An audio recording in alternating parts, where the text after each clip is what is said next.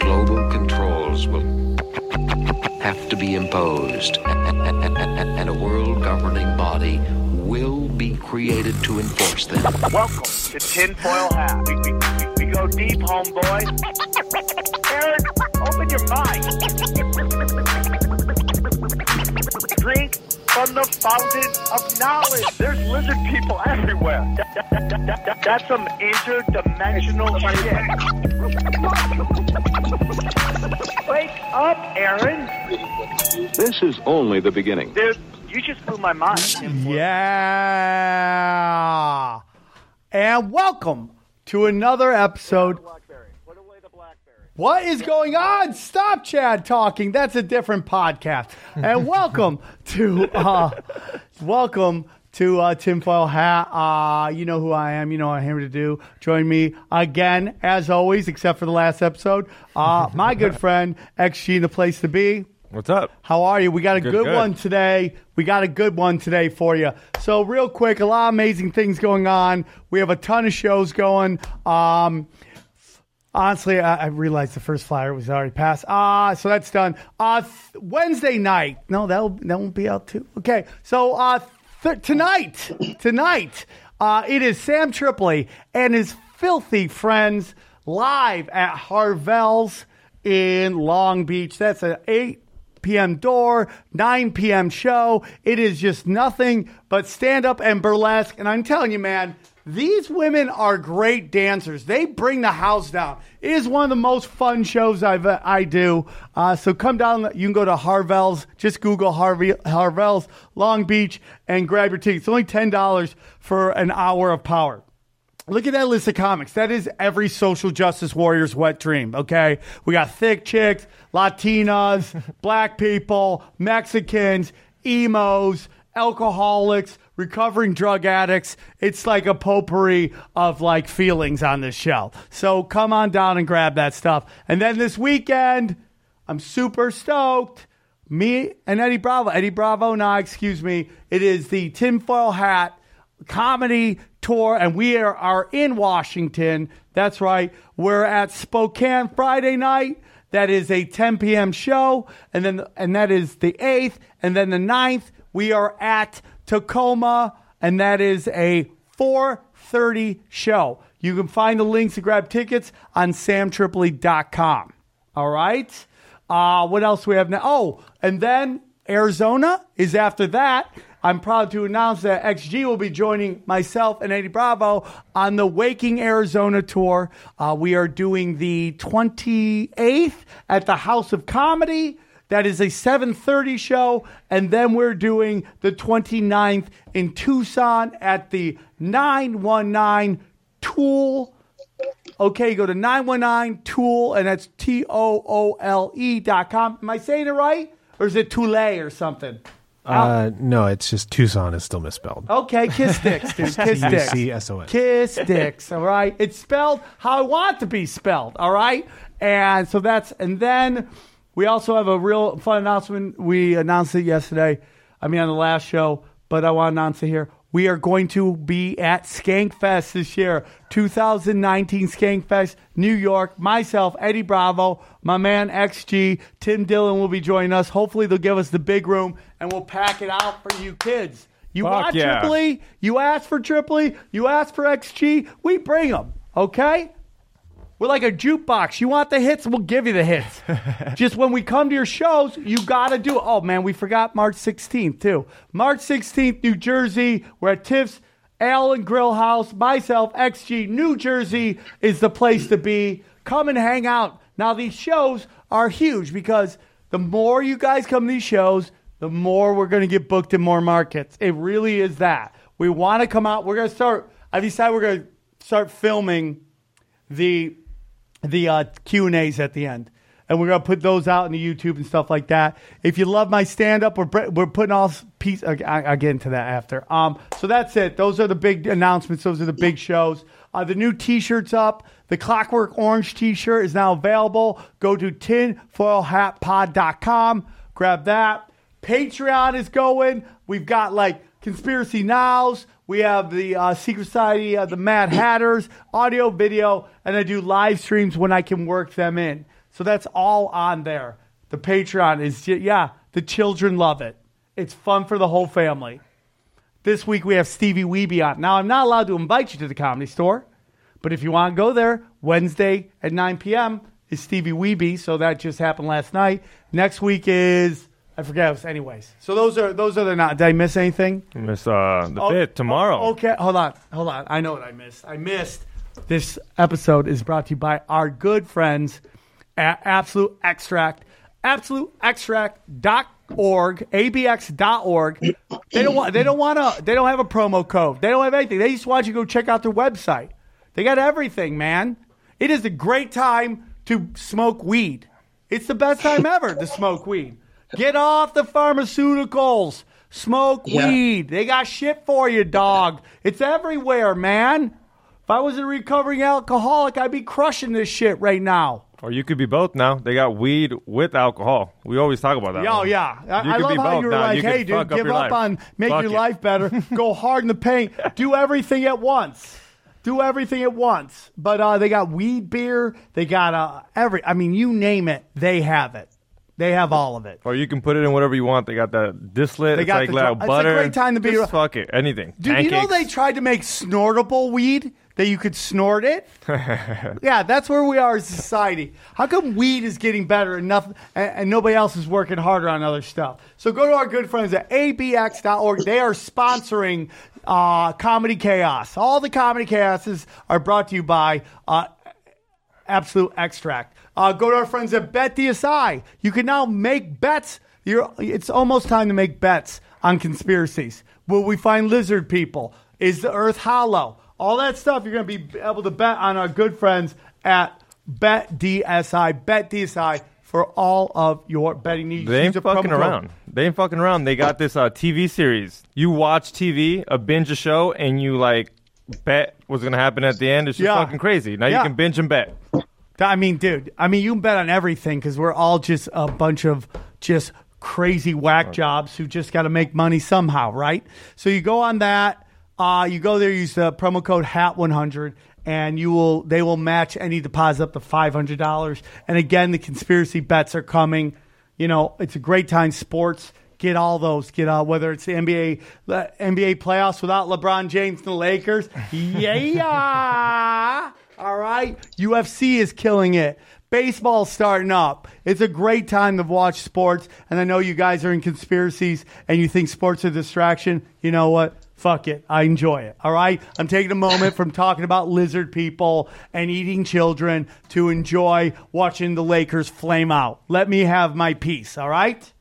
And then go to our friends at Caveman Coffee, cavemancoffee.com, and grab, uh, help them out, man. They're an independent coffee shop. The Nitro, we gave that, we give those away at the uh, Comedy Chaos as well. Nitro, uh, whether, you know, fuck Red Bull, get Nitro. They got teas.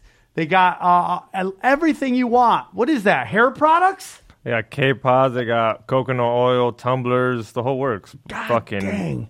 The world, it's a wonderful time to be alive. And it gets delivered to your house. You ain't even got to move. It gets delivered to your house. What a great time, man. Unbelievable. So, enough. I know you guys uh, are going to be complaining about all that, but that's, that's the business that we do. That's what we do. If you like to get blocked, please tell them where you think the show starts. that, and I will block it down to zero subscribers. I don't care. I love you all, and I'm so thankful you listen.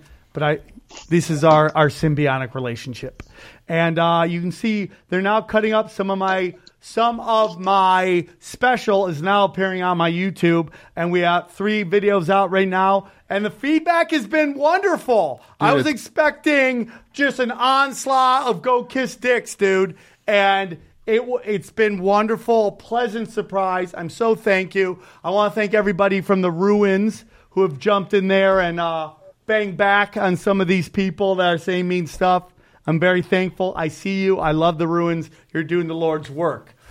Uh, so yeah, check out, go to youtube.com, uh, Sam Tripoli, and check it out. Guys, today's episode is one of my favorite topics to talk about.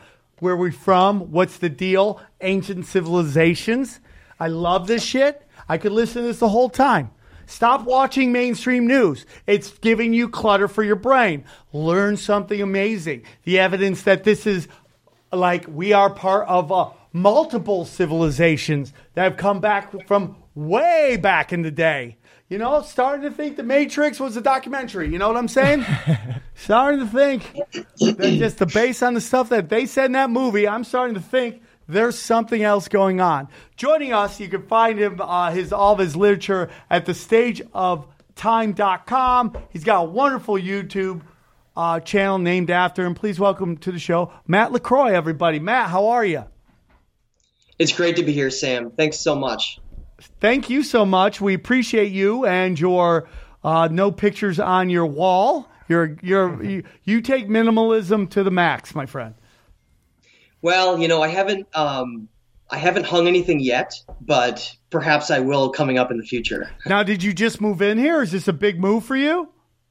No, I've actually been in my house for a while. I guess it's just one of those things where this is my office, and I I guess I just decided not to really hang much in that corner. Hey, dude, you do you, dude. You know, it's like, you know, you ever go to these like fashion shows and everyone's there's the, nobody's wearing anything. They're like, "Isn't the fashion amazing?" You have great decor by having no decor. How about that one?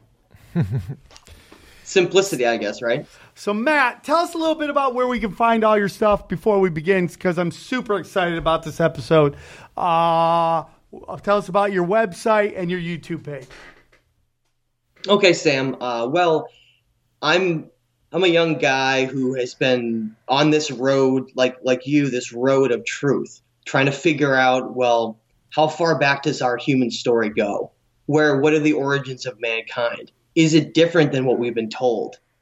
Are we doing what we should be doing in our in our existence? Are you know all those questions have been something that's been on my mind for a long time, and so um, over 10 years ago, I started embarking on this this road where I said to myself, I'm not going to listen to the mainstream any longer because I'm seeing too many holes and too many too many of these logical fallacies and these things that just don't really make sense when you look at what the evidence actually says. And so, um, the stageoftime.com is my author website where I not only do I discuss some of the books and the, some of the some of the shows that I've done, but I actually put on these translations from these ancient writings that we're about to go over right now, coming up, uh, so that people can say, well, he this person said something and this person said something, but I want to actually go see it for myself, and that's what I wanted to provide with some of this. So I also have a YouTube page, um, Matthew Lacroix, where I review this stuff on a pretty regular basis because, like you said, this is pretty much my bread and butter of what I like to talk and, and think about because it, it gets into the some of the biggest questions we still have that are somewhat unanswered. Yeah, it is amazing, dude. Like the blessings of this podcast, besides changing my life professionally, uh, in terms of my career and stuff like that, being able to tour is the expansion of like so much. There's so much more going on in the world that we're ever even told about. That I just, I just, I love this stuff and the thoughts that man. It's like when you start talking to people about the stuff you learn on the show, and they're like, "No way," and then you see them look it up, you're like, "Oh my god, it's true." It's it's it's exciting. How when did you start looking into this stuff? You you are a young man. When did you start getting into the Anunnaki and all that stuff?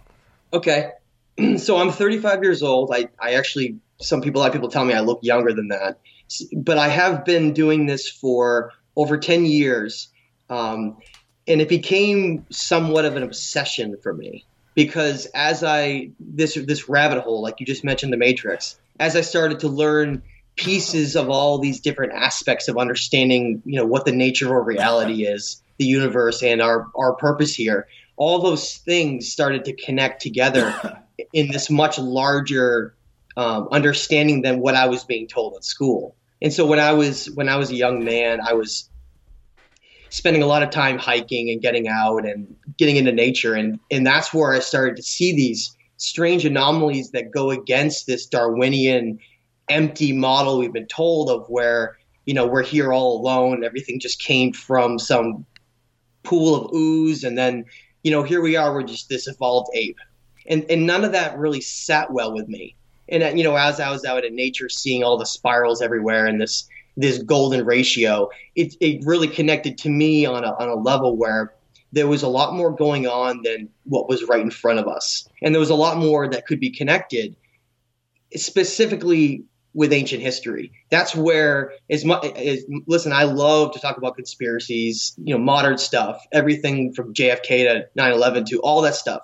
That stuff's amazing. Yeah. But my my passion lies with ancient history because it has the answers to most of the questions that we still have. And more importantly, when you start going down this road of wondering where all this stuff came from and why things are the way they are, the only way to know is to look in the ancient past. Yeah, for sure. And I mean, I, I think you're you're you're completely correct on this. And it's like a lot of stuff going on today is connected to what happened back there. And not only what happened back there, but also this movement to cover up what's happened back there. I, you know, I was Yep. talking to my friend yesterday about, you know, the black sun, the demonization of Mother Earth, the Antichrist. What is the Antichrist? Most likely Mother Earth. If you think about what's the opposite of Christ, the anti of Christ, God, Christ is son of uh, God in heaven, a man in heaven. The opposite of that is Mother Earth and the demonization of that and all this crazy stuff that goes so far back that people don't even know. And you, start to get into it. And then how that can lead into some stuff about flat earth. And again, to whatever you want to believe on that is your own thing. I'm not judging anybody and I, I'm not getting into that. We're not going to change anybody's minds right now. I just find I'm open to all the information because I know there's been a great lie going on or a misrepresentation. Well, whether it's intentional or not, I have to say I believe it is. Uh, I just think it's interesting to start unraveling the mysteries that are these things. You know, obviously, The Matrix was a great movie, and the more and more I learn, you know, it's just like how much is in that movie of what we study today, and it's it really does blow my mind. And you know, the uh, we did something with the guys from Ancient Aliens about the Anunnaki, and I've watched your videos and how you seem to believe that these are facts, and I think that's amazing because you know, if you say there's proof, and I'm looking forward to hearing about it today, that opens everything up. It changes the whole game. And I, I, I- think that's a much more exciting place to be than to sit there and believe in a book that. And there's nothing against anybody who's Christian here. God bless you. If you want to be, that's your thing. I, I will fight for your right to believe in what you want to believe, you know. But I mean, you're believing in a, in a book that was written by people who didn't even follow that religion. To me, is a very interesting thing. You know, when the sun gods are are writing the Bible, you know, and it's just like it's interesting me. No disrespect, and I will again. I I I, lo- I have very Christian friends, and I respect them. But I find everything you're talking about so interesting. So let's get into this. What is the Sumerian kings? Who are these kings? What is this king? Is there a list? What is this all about? Okay, and we can actually connect um, quite a few of the things that you just mentioned as well if we look into, well, what do these ancient writings actually say? You know, what do they claim based on if you have the most accurate translations of them? And so here we are in this this position today where you were mentioning about modern religion and well, where, where do those stories come from? You know, are they just this a, a tampering and rewriting of ancient stories from Mesopotamia and these Gnostic writings? Are we are we looking at a situation where a lot of this ancient history, these cuneiform tablets that we're talking about, have some has has a lot of it been suppressed? Has a lot of it been deliberately kept out of the history books because it talks about a completely different version and and also length of timeline of how far back our history actually goes. And so what the Sumerian king list is is it's what's called a cuneiform tablet.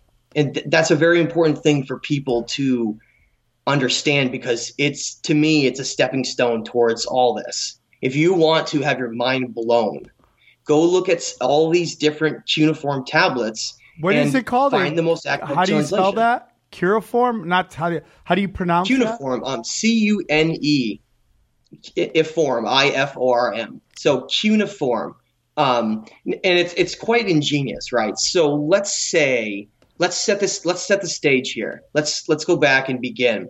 Let's say you are um, one of these ancient civilizations that was around well over 10,000 years ago, let's say, okay? Which, by the way, would completely contradict with the mainstream view we're given, which, to throw that out there to start, says that human civilizations, essentially what's taught in school, human civilizations organized and became sophisticated around 5,000 years ago. And what we're going to do, looking at this, at the evidence we're going to look at tonight, we're going to completely throw that number on its head, and we're going to have to go back much, much further than that. How far Okay. do you think we go? Right now, we're going to using direct evidence from these cuneiform tablets. We we we have a number to start of, and I'm going to just say that because I think it might go back. It goes back further. But the number we actually have directly from the from the Sumerian king list is we're about to review 250,000 years of history. Wow. Try to wrap your head around that. And I know that number seems absolutely insane because we've been given this certain indoctrinated curriculum where we've been conditioned to believe, okay, well, 10,000 years ago, it was, it was developing nomadic cavemen, right? Right. And then before that, it was these pre-humans that go back through the Denisovian and Neanderthals, and then before that, oh my God, we're getting into dinosaurs, right? Right. Well, we're gonna really throw this entire timeline on its head, and we're gonna, but we're gonna bring in the evidence that actually says specifically that, rather than just someone out here spouting their own theories about how far back it could have gone. So, so, so now that we set that stage, now let's imagine if you were an ancient civilization that was around more than 10,000 years ago, okay? And you wanted to try to leave a message behind. right. How would you do it?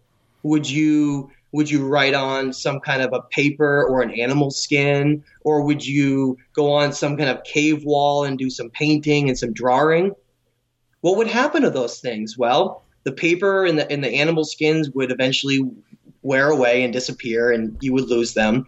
The the, the drawings on the walls might remain, but it's difficult to really put a lot of information. You'd have to have enormous caves with all this writing all over the place. It just it's not very efficient.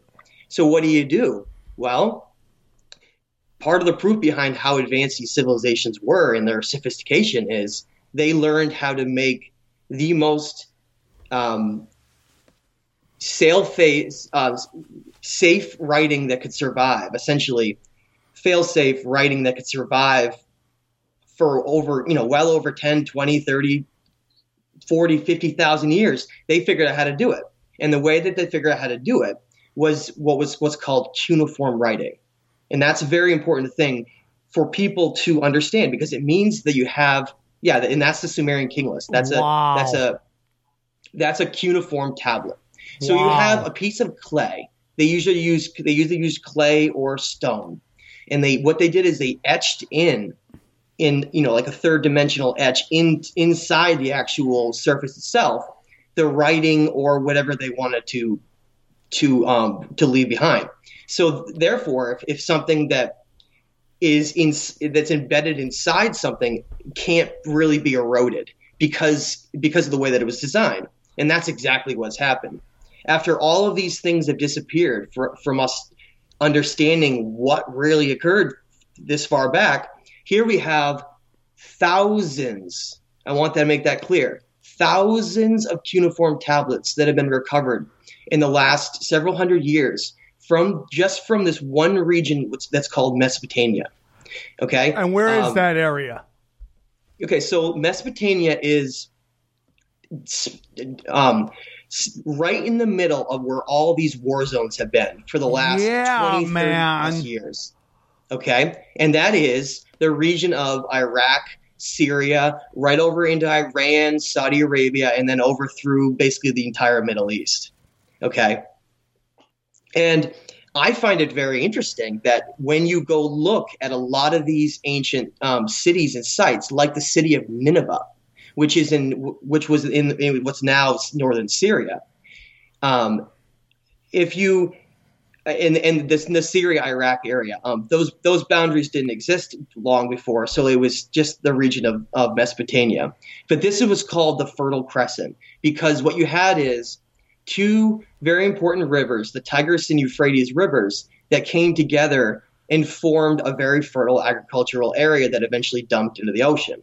Now, this region, it, like this this ancient city of Nineveh, if you go look at it today compared to even just 20 years ago, these armies, these proxy armies like ISIS and a lot of these others, Al Qaeda, they've destroyed most of what was left of these statues and these and these ancient cities. Yeah. All that's left now is rubble. Oh. Okay.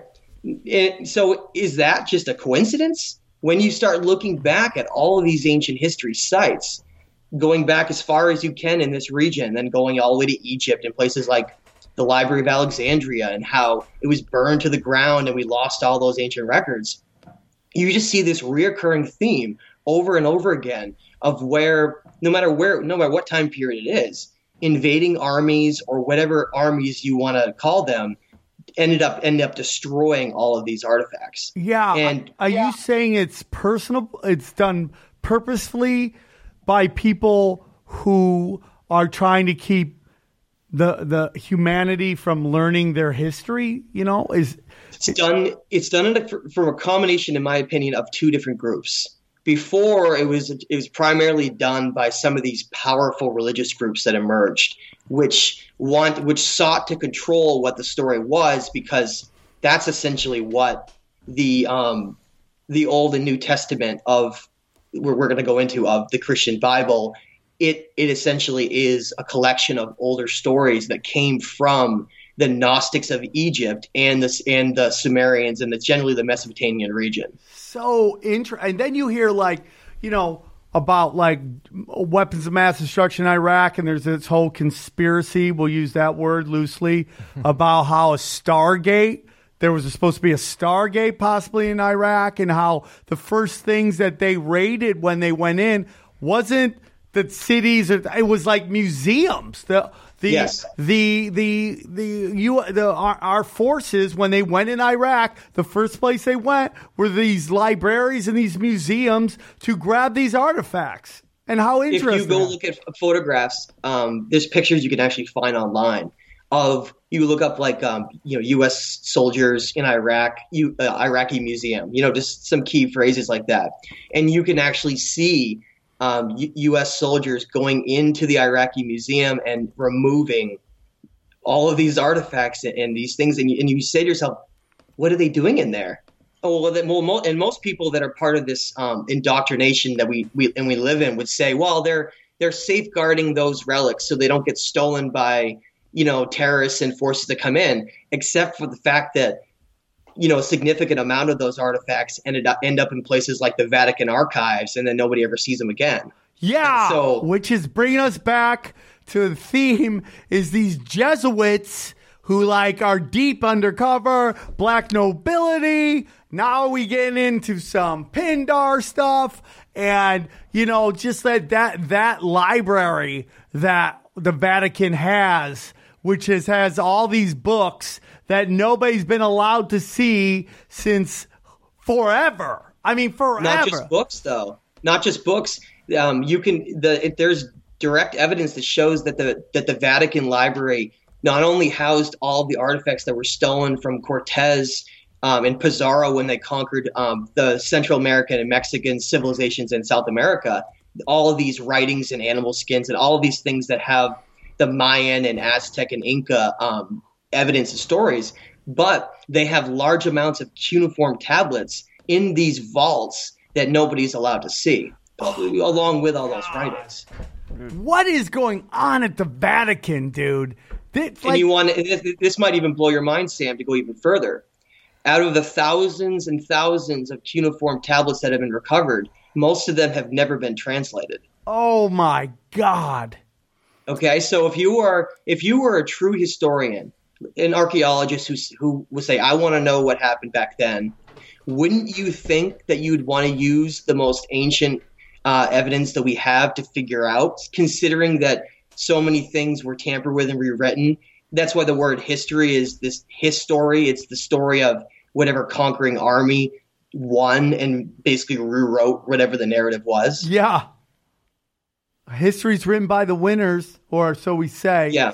Uh, So, do you want me to get back to the Sumerian king list? Yeah, wanna, please um, do. I, I go on tangents. okay. Please do. Yeah, I, I can get off on all kinds of Oh, tangents dude, too. this is it's just there's so much to go over. Um, okay, so we so we set the stage there. Um, there are thousands of cuneiform tablets, and the ones we're going to be reviewing and talking about are only a couple of those.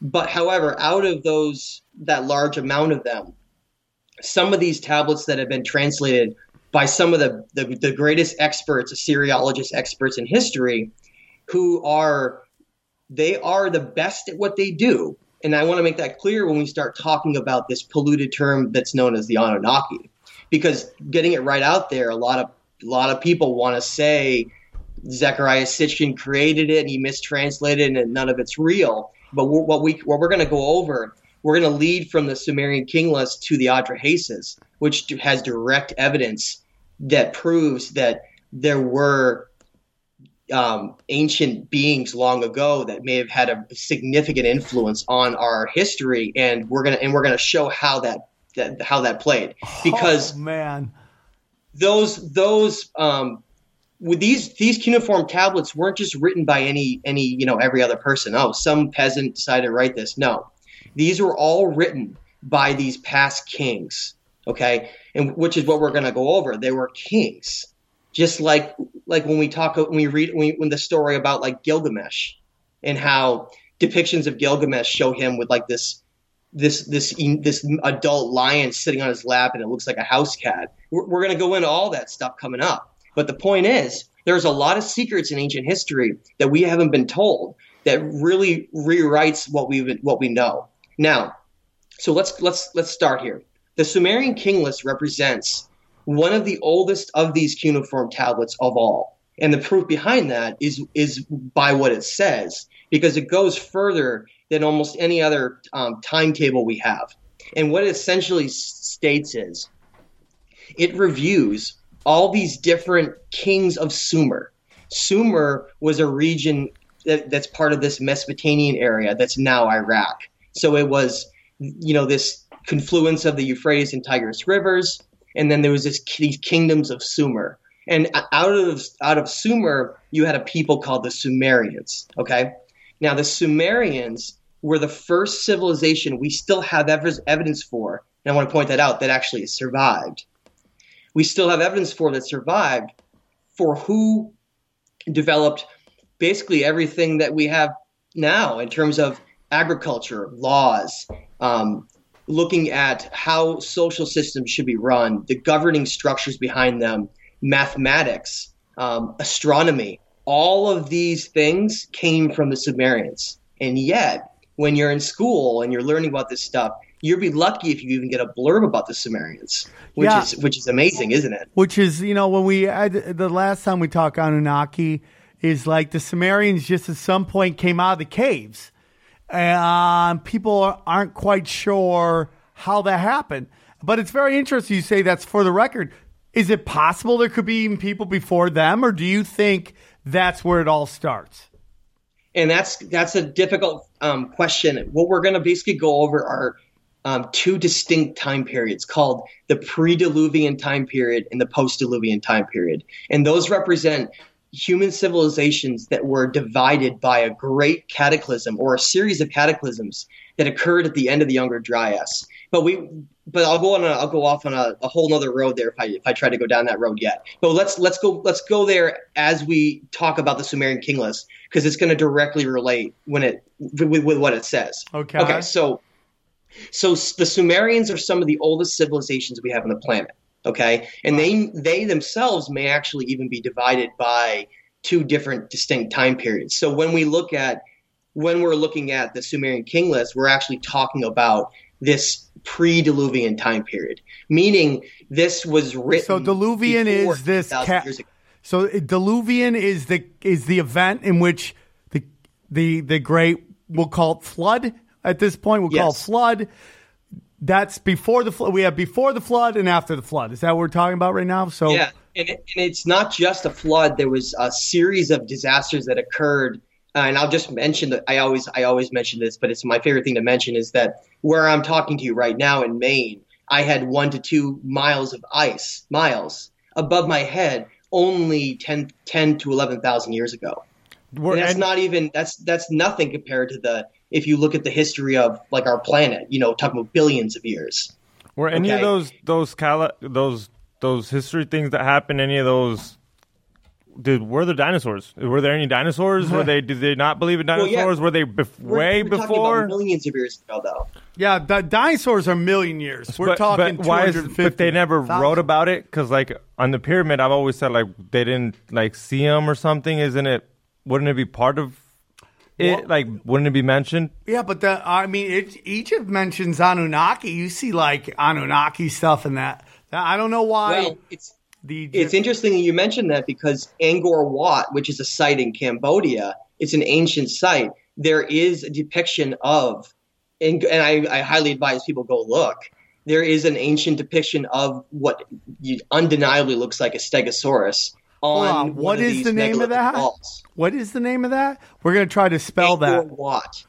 How do you spell that? You, you can pull it up right now and you can look at it. I mean, we're, we're trying to talk about the Sumerian king list, but it's difficult because you, you end up getting off on all these different tangents. But um, the point the point is, I do not think that humans were necessarily around during when dinosaurs were. But I don't I don't think it's beyond our under, our our um, our imagination to think that if some of these beings that we're going to talk about at some point here are ancient, I mean, I mean, very, very ancient, then it wouldn't have been that difficult for them to tell another civilization about what was here before, and and then describe it so that they could, you know, put it into some of these. But essentially, let me let me get back to where we were before here. so this so the Sumerian king list is this record of all the different kings that ruled in Sumer before this these disasters occurred, and that's why I mentioned um, that there was one to two miles of ice above my head, because if you have an ice age, nothing like we have now, where the entire northern hemisphere and the southern hemisphere is covered in these miles of ice, and you have something like that melt in a very short amount of time, you can imagine what that might do in terms of creating some sort of a flood. Yeah. And that's what we're going to get into as we go through the Sumerian king list. Wow. Okay. Okay, so so what the Sumerian king list is essentially is reviews all these kings that ruled during Sumer, and it, and it talks about when they ruled, and more specifically, what you're interested in, Sam, is it talks about how long they ruled for. And that's going to be difficult for us to wrap our heads around. So before we start, I want everyone to try to clear their mind of all these indoctrinated dates that we've been given and these uh, misconceptions for for perhaps how long a human could live during a different time period compared to now and that things are not the same way that they used to be. And and we'll go into why that why that is. But so the first and i want to list i want to read to you the direct um, translation from the best experts we have about how this starts. And and we can this is you can you can look at this from the from the standpoint of um, it gives us a timetable to work with that is better than anything we have essentially now. And what it says is, and I quote, after the kingship descended from heaven, the kingship was in Eridu. Alulim became the king. He ruled there for 28,000 years. Oh my god. Then Eridu fell, and the kingship was taken to Bad Tabira. Okay, and then it goes on, and I'll go into this a second. And then it goes on to basically state that after Eridu fell and the kingship was moved to Bad Tabira, and then a couple kings ruled between there, and then we get another king who ruled the city of Larag, and then later on we get this other king. So you just get these lists of all these different cities and how long these kings ruled there based on the fact that these locations were attacked by invading armies or the entire structure of what that uh, remember it's about kingship Yeah. we're going to talk about what that means yeah. that structure was was was lost and they had to then relower it again now this is hard for some people to wrap their head around because most people here today live to a maximum of say you know like 105 years old or 110 years old Yeah. and then and then we die. Well, one of the things you learn about is that all of these cuneiform tablets that were written were written from these past kings. And they so it wasn't just a common person. And these kings were part of these specific bloodlines. And I want to so I want to start by what does kingship mean?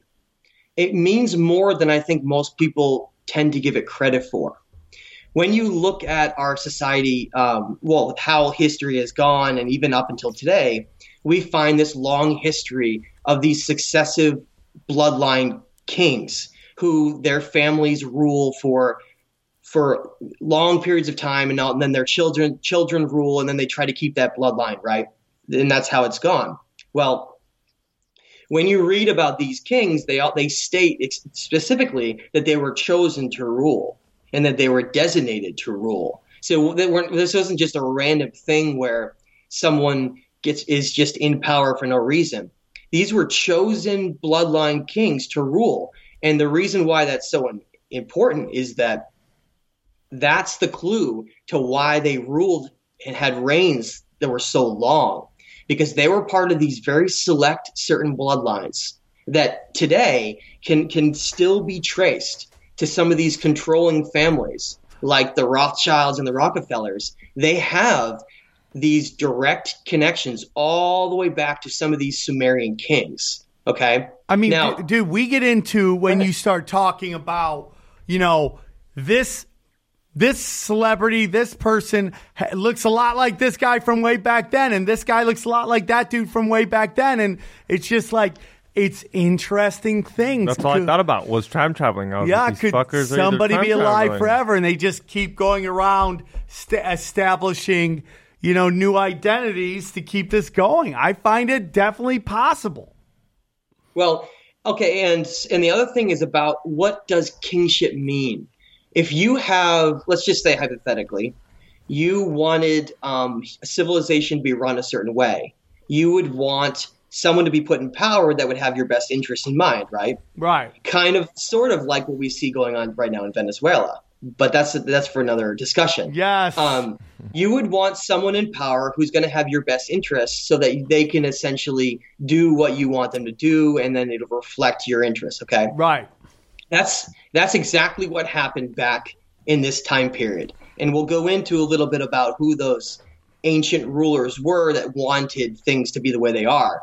But when you have a kingship model specifically, let's let's just throw it out throw out there that it the idea that this was all developed because of people and that it was just the way our natural development and this is how it went. That's not what I've seen at all if you if you have a kingship model um, that's created somewhere, it means that those people, those those people that make up that community, that's that social community, they are not allowed to vote for who's king. In fact, they have no say in who's king. Whoever's king is the one who makes all the rules. They're at the top of the pyramid structure of this entire kingship model and that the way that things are governed can be governed however they want. Yes. That's what kingship is. It's a certain type of social control where you create a certain kind of governing and going forward and, and the reason why kingship is so dangerous is like we've seen throughout you know the Roman Empire and everything. If you have some evil king, if you have some evil person in charge, they can cause a lot of problems. Oh yeah, for they sure. Can, they and they can they can be someone who um, can cause misery and war and, and genocide, and, and it's it's something where the people have almost no way to control that, and that's what we keep seeing happening. You know, whenever kingship fell, it was then relowered again to another city right after to maintain this certain structure.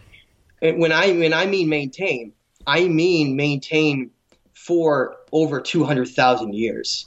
So and what, that is not an accident. So what There's you're no saying way that that's an accident. That what you're saying is what we talk about in American politics of that.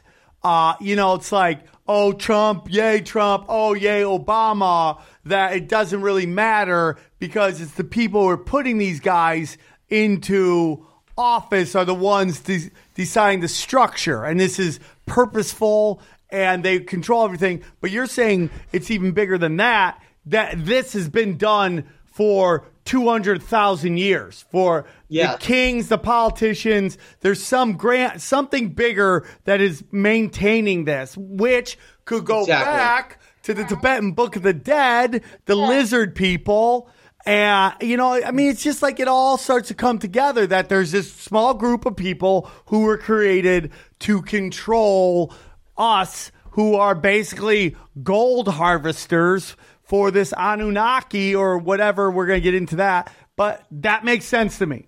That makes sense. And, and I can talk about more, um, that. I think it goes a lot, a lot further beyond just um, some rare metal. I think it goes much further than that, and we can talk about that as we go as we continue here.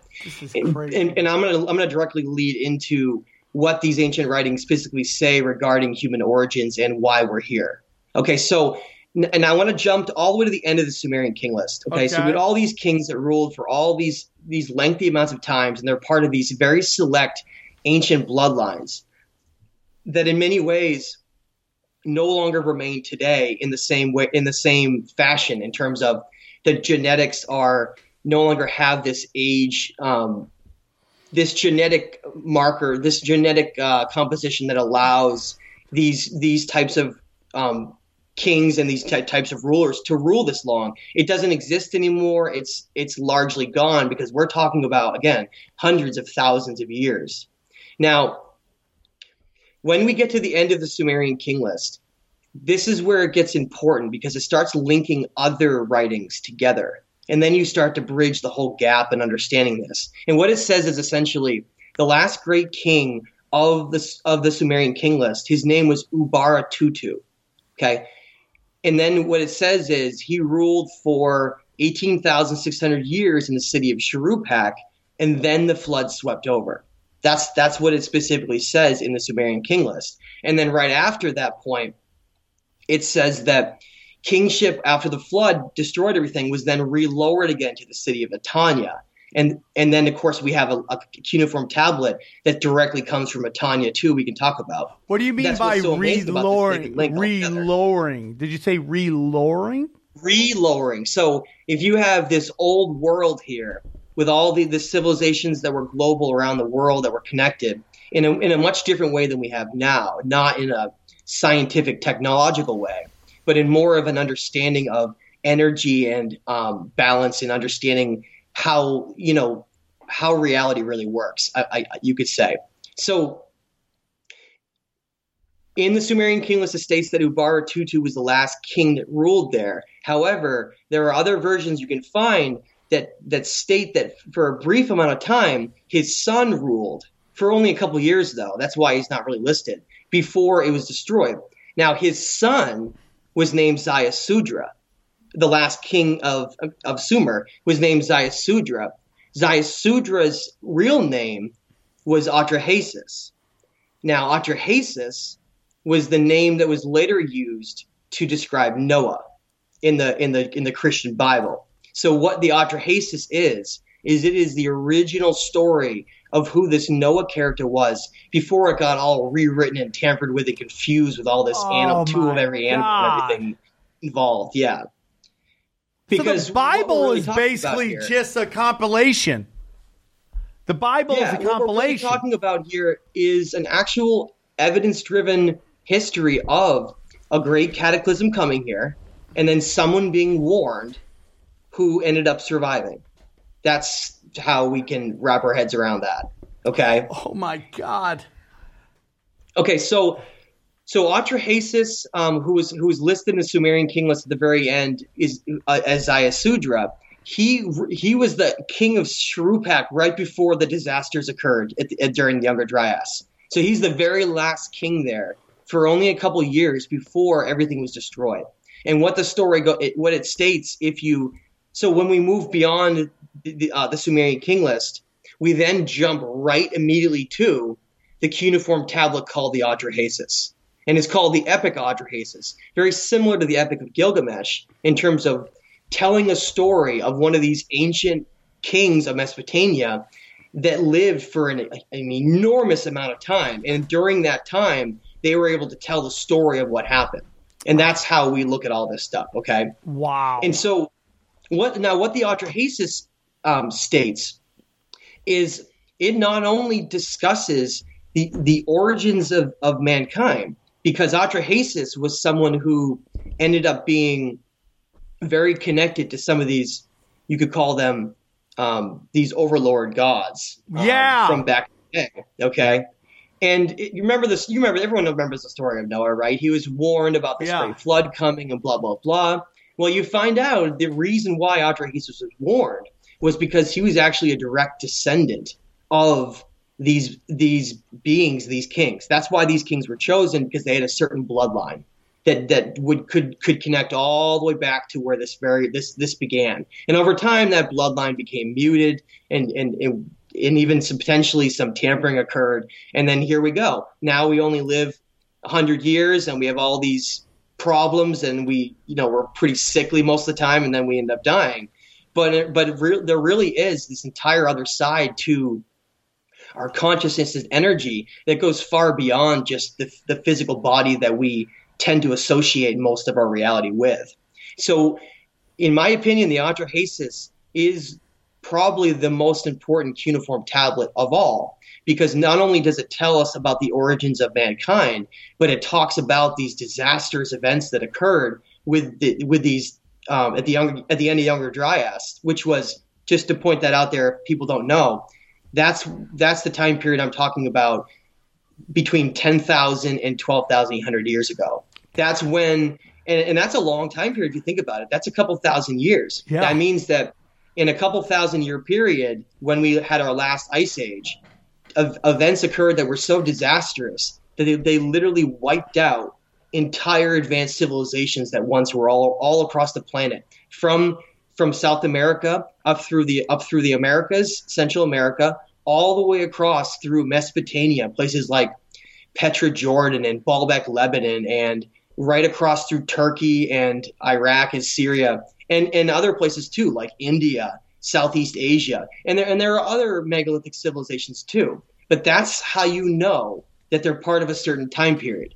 They're all ca- called what are known as megalithic civilizations, and it means megalithic means a single stone block and that those were the civilizations that created these enormous structures with these huge stone blocks with perfect precision that we're told nomadic tribes move with wooden pulleys from enormous distances and somehow constructed Right. these these enormous pyramids and temples that in many ways we couldn't necessarily even build today with quite as much precision. Yeah, so But- it's like basically, how did they move these giant rocks that right now would almost be impossible for us with our technology to do it? And how are the cuts so pre- like just precision that how did they do that without the kind of mechanisms, computers, technology that we have now, which would indicate most likely it came from an advanced civilization of Yeah. maybe not even just people, but just like outer world beings, possibly. Well, and that's where um, that's where certain locations, if you study around the world, can really start to blow your mind. And I, and one of those that's very very famous that doesn't really get talked about in this kind of way is a site like um, like Machu Picchu. Okay, in the Inca Incan site of Machu Picchu down in down in Peru, South America. Remember, that's that site that's way on top of the mountain that's famous because it's it's the highest ancient site in the world and you walk around, you say, wow, this is amazing that a civilization did this. And then you just move on.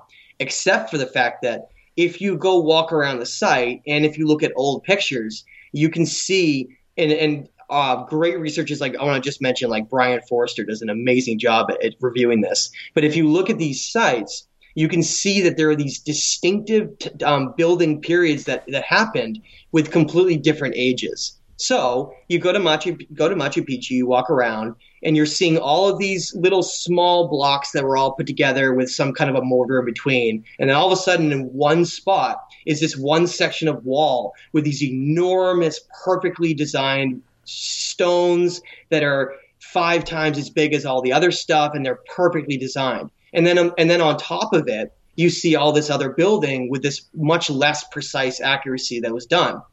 And what that states is that you see that what we think of as the Inca are actually just these descendants that found these ancient sites and then tried to build them back up again and tried to and try to make them marvels like they once were. But the knowledge that that they had at that point was so was lacking so much compared to before that they only could do so much and they didn't understand what these civilizations before did. And that's why I call them they're the megalithic civilizations because they're the only ones around the world that were able to take these enormous stone blocks. And I want to give you some information. If you go to Baalbek, Lebanon, okay, Lebanon is near is near Israel in that in that whole Middle East Middle Eastern area. There is a stone there that is what over 1,000 tons, over 1,000 tons that was going to be moved and it was never able to be quarried out because something happened and then they had to leave it there. Okay. But so, so this is the reason I'm, I'm getting off on this tangent is I want people to understand that what Atrahasis represents is part of that time period. He's part of this lost time period of, a, of human history when technologies allowed them to build and move these enormous blocks. Now, how did they cut them and move them? Well, if we look back at what these um, civilizations supposedly had with these the whole idea of bronze tools and them chipping away with all these different things, you find that it's impossible. These stones are made of such a dense um, rock material that they're only go look at the Mohs scale for hardness to understand that you have to have something harder than something else to be able to cut it. Right. You can find that the only way that the a lot most of these stones could have been cut with some it w- would have been with some kind of a diamond tip blade, which of course gets to a lot of other questions, which which would be how would how did they have these diamond tip blade um, drills? How would they have the knowledge to even understand how to build that back then? Where did they get that from, and what was the purpose behind them? Okay, and when I start, the more you start digging into that and the more you look, you see that every single time it was one purpose. It was to find these certain types of rocks that had higher amounts of quartz in them and that were very dense so that they could create these temples to magnify and, and tr- tap into these invisible energy lines that, that, that cover this entire planet. If you've done it, Sam, I'm sure you're, you're aware of Nikola Tex- Tesla Yes. who basically discovered free energy. Yeah. Well, he discovered what they already had known, which was that if you tap into these certain locations around the world where these energy, they're called ley lines, these energy convergent lines around our planet, they're electromagnetic energy. If you can tap into where they are and harness them, you can have unlimited free energy. Oh my. So these these civilizations, they're the purpose behind the pyramids all around the world. They had nothing to do with pharaohs. In fact, they weren't even built by the pharaohs. You think of Khufu's pyramid in, in Egypt, that, which we call I call the Great Pyramid of Giza. I don't. I refuse to use the name Khufu because he was what you call uh, um, a dynastic pharaoh of Egypt, and they were way after this time period we're talking about. They simply came in just like the Inca and took over these sites and put their own hieroglyphics on, and then try to claim them for their own. Like kind of like Even though they had grizzly bears in uh, Detroit who just like move into a house and they're like, it's our house. Exactly. And it- we don't know how to make this house? That house bears, I don't know used to to be beautiful. It used to be really well built, and then now these caretakers they do kind of a crappy job. They don't they don't do a very good job maintaining it, and yet they try to take credit for it from the very beginning. Okay. Hold on. So, so dude, you said something that just is it so insane. You're telling me that these pyramids weren't meant for the pharaohs. That Not, these pyramids that, were more of like that, it's one of the greatest lies in history because we're we're literally taught in school. If you if you go in school and you sit down and you say oh, you learn about Egypt, they say that the Great Pyramids were built to house pharaohs. Except there's never been a pharaoh ever found in the Great Pyramids, all three of them in history. And and you just do a little quick search on your computer and you type in where were the pharaohs buried, and you you find out that um over a little over 400 miles south of Giza, the Great Pyramids Giza is a place called the Valley of the Kings. Tutankhamun and all these famous Ramses, all these famous pharaohs, they were all buried there. Wait a minute. That doesn't make any sense, does it? Then so what were the purpose of that? Well, you go in you go into something like the Great Pyramid of Giza, there's no writings in it at all. None. Except for the fact that all of these these different shafts and these rooms are all aligned to specific star constellations and they have this they're tuned actually for this harmonic frequency that matches human consciousness. Oh so then you start looking at it like, wait a minute, where are all these ancient sites built around the world? Oh, they're all built on these ley line convergence centers everywhere on the planet. You go to the Inca sites of Tiwanaku in Machu Picchu, they're built right on one of these energy ley lines. You go right across to Giza and the pyramids, right on one of these energy ley lines. Go up to the Druids up in up which we're going to talk about with St. Patrick, right on one of these energy ley lines. Every single one of these megalithic sites around the world is built in a very specific location for a reason. Because Um, they're trying hey, to Hey, Aaron, is someone in at six? Yeah. Fuck. All right, man. So we got here's what I gonna, haven't even started to get into like half of what I was going to talk to you Okay, so what we're going to do, dude, is I want to get into. So I'm we're gonna cut out a couple of these things. Hold on. Wow, dude. Yeah, those are the lines. You see that? Look, look where the locations are now. Now look at now. Notice down off South America. That's not on the continent anymore. That's because these cataclysms were so devastating that literally some of the some of the tectonic plates and locations and where north and the, the North Pole was shifted. So you take some of these lines and you adjust them slightly, and some of them used to be found in, in other locations. But look at the look at the Southwest. Look at the Southwest United States near where you guys are. That's where the ancient Hopi were in the Cherokee, Oh, which just just like these other locations, if a civilization had knowledge of the flood, it means that they were alive before the flood. And the Hopi have extensive stories where they they were told that they were led into caves and and and and saved by something someone they called the ant people. And we found ancient caves in places like the Grand Canyon and all these locations that that proves that there were civilizations around the planet that were not part of this slow migration of the Bering Sea Strait and all these things that we've been told. They're, they're part of a lost civilization that used to be all around the world. And that's what is so important about these cuneiform tablets because they tell that story. They tell that exact story. And, and I and I and if you wanted me to, I can bring I can bring up some of that stuff some of these tablets. We, we can talk about the eagle and serpent. Where did you want to go, Sam? Because we Okay. can go a lot of different places. because we're gonna we're gonna have to do a part two, like very very soon, a follow up on this. Okay. I might put this out a little later, dude. I gotta figure this out, man, because we might have to do a second part of this. I gotta figure this out. We just scratched the surface, my friend. Uh, I know. a lot more. I know, but there's so much. So don't we do this? We're getting, we're gonna. So the Great Flood. Do you think we'll do that, and then this eagle and serpent, and then we'll talk tiny bit about Anunnaki, and then we'll come back another time. We'll hit St. Patrick Cortez and flag of Mexico.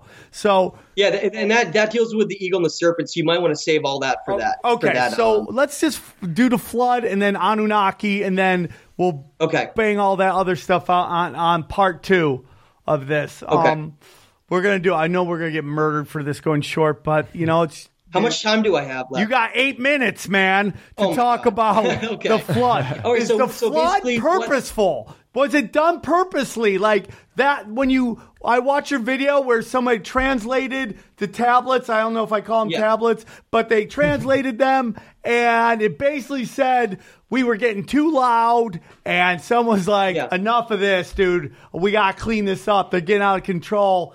And fire rained from the sky. We were covered in what you're saying is 10,000 miles of ice, possibly, or thousands of One to miles. two miles. One, okay, or one to two miles. One to two miles, and fire from and melted it all. You're saying So- purposefully. I, Atrahasis, remember, he was the son of the last king of the Sumerian king list. So then you link that right to that. Okay. So then what Atrahasis says is he states that right after he was in charge of Shuruppak, this devastating flood took over that basically destroyed the, the previous world. It destroyed this previous um, these previous civilizations, and then they had to completely start over again. But every time they started over, they lost a tremendous amount of what they had before because these great gods, these beings we're about to talk about, they were no longer here. They were no longer influencing them. So every time one of these disasters would occur, and then another civilization would try to would try to develop again, they had less and less knowledge than before. Until all of a sudden you get today where we have only these bits and pieces left and most people don't even think any of it was real. So what what Atrahasis essentially says is that he was tasked with creating a boat that could survive this wall of water that was going to come through. And he was told to create a, an enormous boat that was built out of cedar because cedar is the strongest wood in the world and it doesn't rot. Okay, so he he had to build this boat with his family and and he had to survive because it was not there was not a lot of human beings that even survived. There was only a few small families that were either taken into caves or survived through other means that then had to repopulate. As hard as that is for us to wrap our heads around, we're talking about um, over 10,000 years ago. And so what he says is these disasters occurred because these great these great beings that that they call themselves the Anuna. The Sumerians called them the Anunnaki, but they're, the Anunnaki means those who are those who from heaven to earth came, or those who from Anu were sent. Now, a lot of people have put those into the category of some kind of a mistranslation and blah blah blah. But if you go look at the Atrahasis and the Enuma Elish and some of these other tablets from the best experts in the world, which the two best experts are George Smith and Stephanie Dalley. And George Smith translated this stuff a hundred years before Zecharia Sitchin. A hundred years. Okay, and what it essentially states is that these great Anuna beings who tampered with the pre-hominid that was found here, this Neanderthal Denisovian, they used their DNA bloodline. Remember, they they're ancient beings to create human beings, which is why these kings were living so long because they were missing link, dude. That's the missing link, right? Yes, exactly. Oh man, I got so, a question about now, the because in oh. those families that had more um, bloodline connections than others were chosen because they wanted these certain bloodlines to rule, and they wanted certain rules and certain be- people to be in charge to basically keep the model of kingship going here. Okay, so so when these disasters occurred, they had to keep trying to re-lowering kingship over and over again to each of each of these locations because the Anuna decided that there were all of these things going on in the earth that were not supposed to happen here. They were not balanced. They were not what what should be occurring. And if you read things like the Book of Enoch, which is one of these one of these ancient Gnostic writings that was left out of the Bible, they specifically talk about these Nephilim, these giants and and they talk about like in the Bible talks about giants too, all kinds of places. Is people and people hear that word and they're like, "Come on, really? Giants?" These uh, remember I mentioned Gil- Gilgamesh. You look go look at depictions of Gilgamesh. He was a king, one of these Sumerian kings. He had a lion in in these images that has a mane. A young lion can't have a mane until it's an adult, and it shows it the size of a cat essentially next to him. And you can see that on all these other ones, which means every single king I mentioned, Atrahasis, uh, Tutu, Alam, Alam, all these, they were all tall, ancient bloodline giants. Just tall humans. Don't even use that word giants. Just call them tall humans that were directly connected to these ancient beings. Well, things got out of, out of hand because people were living for thousands of years. There was wars all over the planet. There was giants everywhere. And so what what did they do? They wanted to reset everything. Oh, and man. more and also there was there was a ton of knowledge. There was knowledge of, of everything around the world. That's why these civilizations knew so much. So they reset the entire thing. They allowed this devastating event to occur or devastating events to occur in order to reset the entire thing so that they could start over. And then when that happened, remember this is after 10,000 years ago. So like eight, 9,000 years ago, everything started over again and it was run a certain way. Oh and that certain God. way oh my made God. it so that a lot of this stuff ended up being hidden and rewritten and then turned into these powerful religious organizations around the world. Dude, you are And- just blowing my fucking mind. Let Real me ask quick. him that question. That flood you're talking about, is that what caused the water erosion on the pyramids? Most likely, yes. Yeah, that's- what- that actually, flood's the one that did that? talking about the water erosion marks that are on the Sphinx itself. Yeah. If you go look at the Sphinx around the edge of it, the, that's a good call. That's a, it's good you point that out because the water erosion marks around the Sphinx is absolute proof of this timeline. Because all you have to do is look at Greenland, Greenland ice core samples from what the climate was like at that time period, and historic rainfall patterns, and you can say, hey, there hasn't been rain uh, or or floods that were enough to create this unless you go back more than 10,000 years ago. And, and, and that's how you know that they were built at a different time period. Matt, listen to me. You are blowing our minds. We're going to have a part two of this. I'm going to see if I can get us in maybe next week to do an, a second part so we can follow up on this. So we That'd can get great. into We all have a that lot more to stuff. cover. I- oh, we I'm do. blow your mind with Eagle But we got a fucking a man who works directly for the lizard people hitting us up, telling us we're getting too close to the truth and that we got to stop it. And only for our safeties and our family safeties that we're going to have to stop this right now because the lizard people are coming. Matt, one more time. We're gonna we're gonna set it up next week for us to finish this conversation, so nobody get pissed off. Part two is coming. Matt, tell them where they can find all your stuff. You you've been wonderful guests. They got we. I want all my all of our listeners to come follow you and all your stuff. So tell them where they can find you. Thanks. Um, uh, my website is thestageoftime.com, where I have a lot of my videos and updates on the new book that I'm writing called The Stage of Time. And my YouTube channel is Matthew LaCroix, L A C R O I X. And I and this is what I live for. So I'm gonna just continue to keep putting this out because the evidence speaks for itself. I think, right, Sam? Yeah, for sure. Oh, dude, uh, you blew my mind. We're going to uh, again if you're ever in LA too. We could do that a whole nother episode with you uh, anytime. I would love to. Whenever you make it out here, you let me know and we'll set something up. But we're going to do a follow up with uh, Mr. Matt LaCroix. Uh, great question by XG. I mean, it was a wonderful episode. The, I mean, I've had, this is such a great episode. So thank you so much, Matt. We'll do it again. I got to thank Jeffrey Wilson and the Conspiracy Farm for uh, introducing me to you and telling me to get a hold of you. So you're a fucking G, homeboy. And uh, we will talk soon. Get some shit on those walls, dog. And uh, we'll talk Hey. soon, dude. You're a wonderful person. Thank you so much, man. Thanks so much, Sam. I look forward to talking to you again. I We'll do appreciate it again, buddy, for sure. Thank you. Bye, everybody. We love you. Thank you.